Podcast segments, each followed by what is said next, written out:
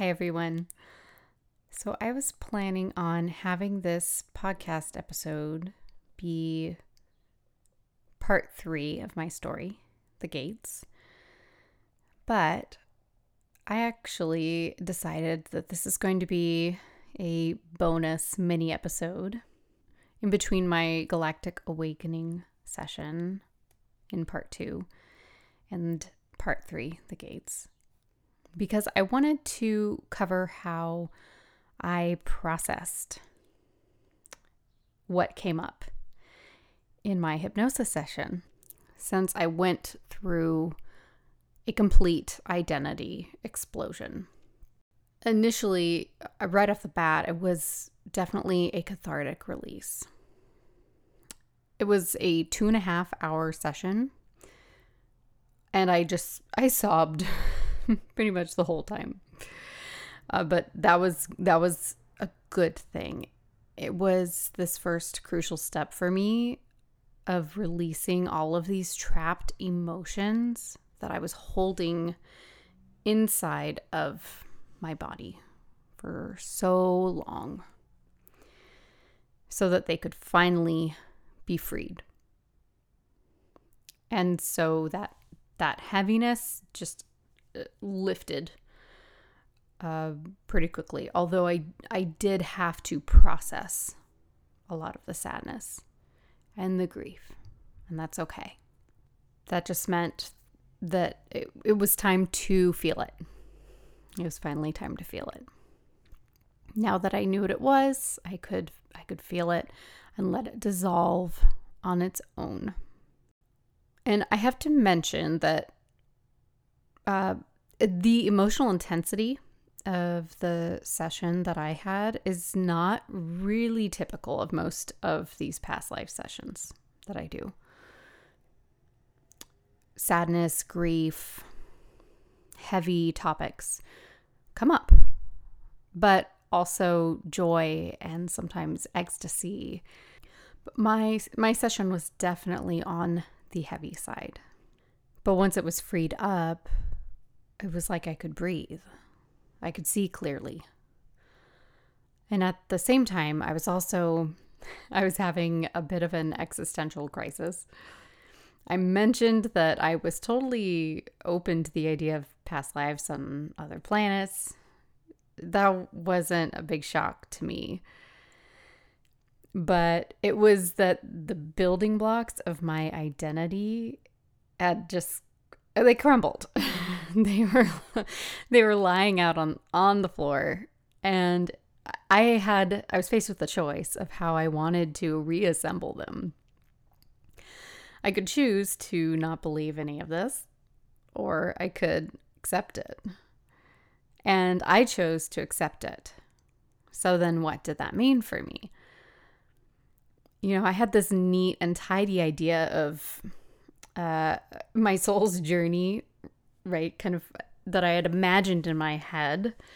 Had this idea of who my soul family was here on earth and what my karma was that I've been working through. You know, I had this idea in my head that I had actually chosen all of my health issues for my own soul growth. But what I had just been shown was that that wasn't the case at all.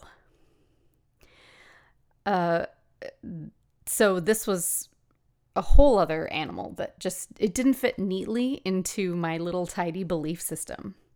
So I had to blow that open and expand how how I thought about my soul's path. I hadn't really considered well, if you know, if somebody is karmically not tied to earth, if they're actually tied somewhere else and they're just here on earth for a brief stint, right? Because they volunteered for it.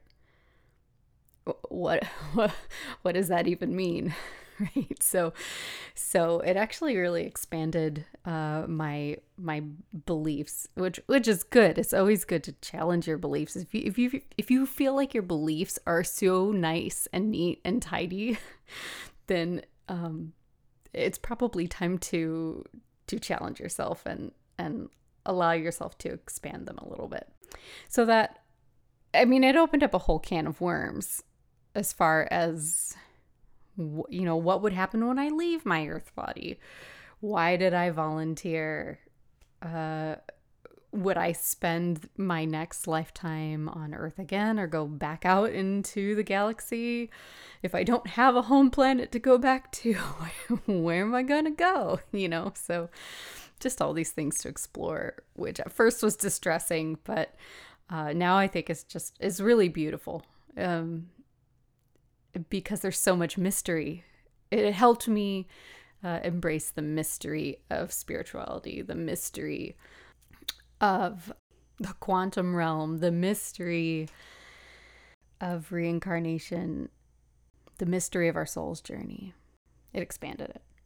And I would be led further by my cosmic team to some of these answers, which uh, I won't talk about on this particular podcast episode. There are still more questions than answers, but I think I think that's a good thing. It also broke open my self concept which is the way that you think about yourself. It's like the conversation you have with yourself about yourself. It felt like this was my fresh start in choosing to believe that this is true and that I I was essentially this sounds super hokey, but if I was an extraterrestrial diplomat managing peace throughout the universe, then what the fuck am I doing in this lifetime? I I had had low self worth, uh, all as far as I can remember, and a pattern of, you know, settling and playing small and being afraid to take up space in this life, and being too much, right, and um, giving too much to others at the expense of my own well being. Which I have spent the past couple years heavily undoing uh, but this was just this is like the um, the last I don't know what the metaphor is. The last straw. I don't know. it it, it was just it. You know, it blew my brain open that no, like absolutely not. I can be whoever and whatever I want because I have been and I am more capable of carrying immense responsibility and doing big things and taking up space. And like, who cares what other people think? That allowed me to release uh, a lot of the pressure I put on myself to be likable and normal. it, it was just, it was the end of playing small for me.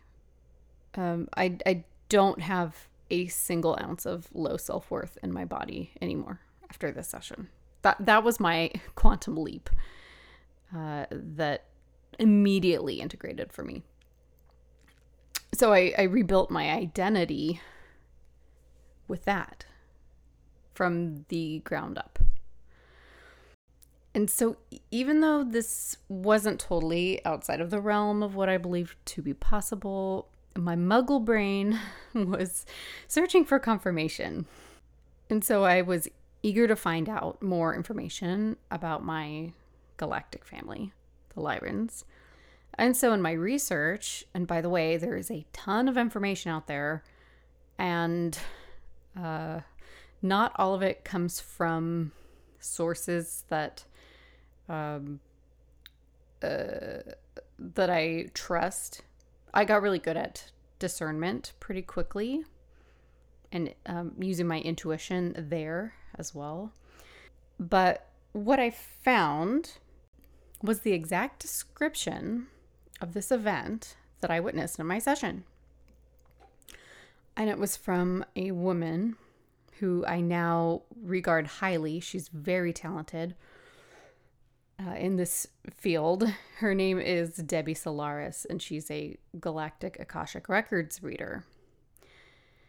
And so she she doesn't use hypnosis, but she does readings for people, where she's able to go into the records and read people's galactic lineage, uh, which is the this it's out of the scope of this podcast as far as what that all entails.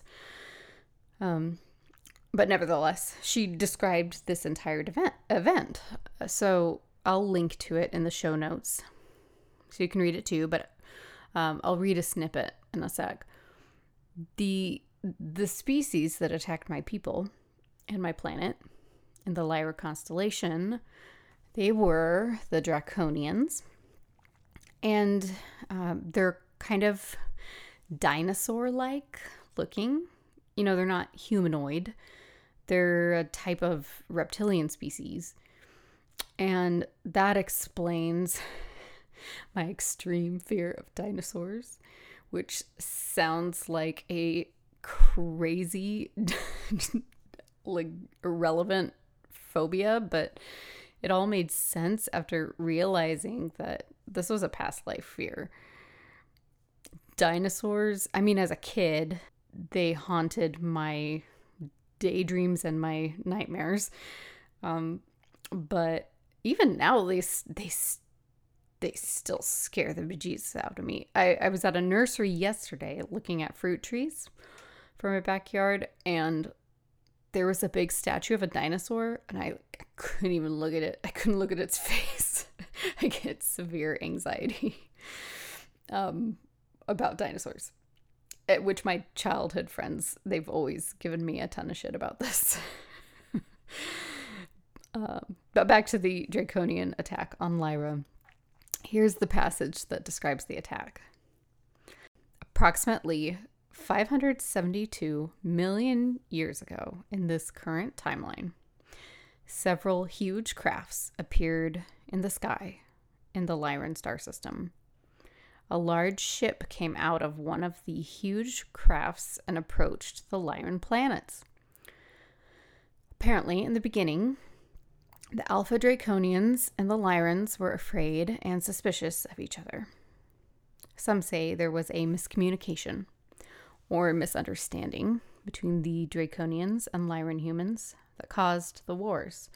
But my understanding from the Akashic records is that the Draconians actually intended on deceiving the Lyrans with the offer of a sort of treaty.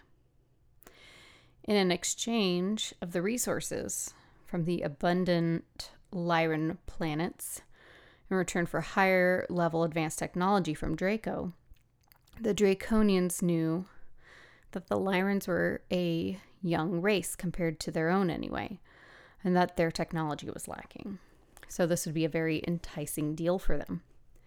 The Lyrans, although eager to obtain better technology from the Draconians, wanted to know more about the Draconians before some kind of treaty was agreed upon, and in their naivety, agreed to allow the Draconians to explore their planets in hopes of getting to know the race better. The Draconians took this opportunity to scope out the weak areas, and lack of defense systems and the Lyran planets, and subsequently subsequently ambushed and annihilated several of 14 planets in the Lyran system. As the Lyrans were a peaceful race that had previously never knew war, violence, and deception, they were basically defenseless. They had no weapons in which to defend themselves. It was the attack by the Draconians that forced the Lyrans to evacuate their survivors from the planets and migrate out of that system and spread out into the galaxy. Whew, so there are a few things, if you remember from my first, uh, the, uh, for my hypnosis session, mention of the treaty. That's something that I talked about in the session that there was a, a peace treaty and how I I tried to stop them. Those are my words. I, I tried to stop them, but they wouldn't listen. You know, I had tr- I had tried to convince the other, you know, Lyrans and the the Federation that they should not be allowed to come explore the planet. now it's like all the pieces of the puzzle all just came together and it all made sense. Um, and that they wouldn't they wouldn't listen and that's why this happened and that's why i felt so much guilt and responsibility because uh, it felt and so, some part of it felt like my fault also the part about evacuating the survivors you know i helped the people escape outward and yeah it's it's uh it, it's heartbreaking to, to to hear the whole story and what happened next was that essentially I'll paraphrase and I've seen this repeated elsewhere in other texts about this event that we never got our planet back. And it was basically turned into a uh, mining factory. The planet was. It was stripped uh, of the natural resources, and the people who were left there were killed or enslaved. And the ones who managed to escape, we went out and migrated to other star systems elsewhere into other areas and colonized the galaxy based off of this event because we were forced to. It helped m- me get closure so that I could move forward and eventually accept that this happened and I can't go back and change it. And that's okay. And I get to release that in this lifetime. And the only reason I was able to actually release that and heal that was because it was unearthed.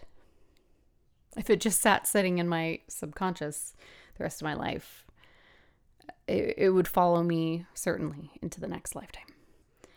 And so after reading this, it kind of launched me into wanting to learn more. I learned a lot and I was able to connect with my celestial heritage and my culture. Learned about exopolitics and galactic anthropology and mythology.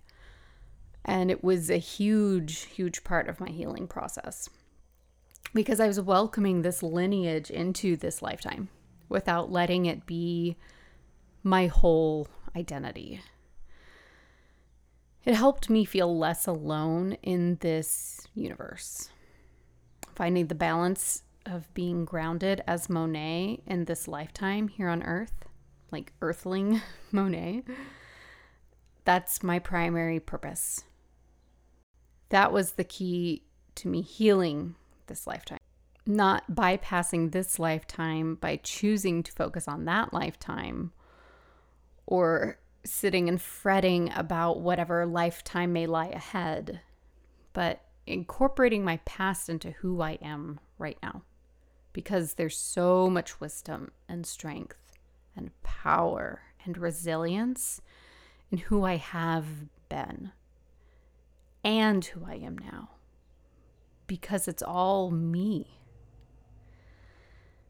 We don't need to compartmentalize our lifetime so much you can think of it as one long journey broken into many parts, as opposed to these disjointed pieces that don't have any sort of common thread or communication between the others. The thread is the soul, the oversoul, the higher self. Right? Those are all ways of saying the spirit of you that lives on through each life. And the pieces don't necessarily communicate with each other until you start blurring the lines between them. And that's when the fun starts. All right, that was my bonus episode on how I processed all of that information, what I did with it. So, next, you will hear part three of my healing journey which is the gates. I'll see you then.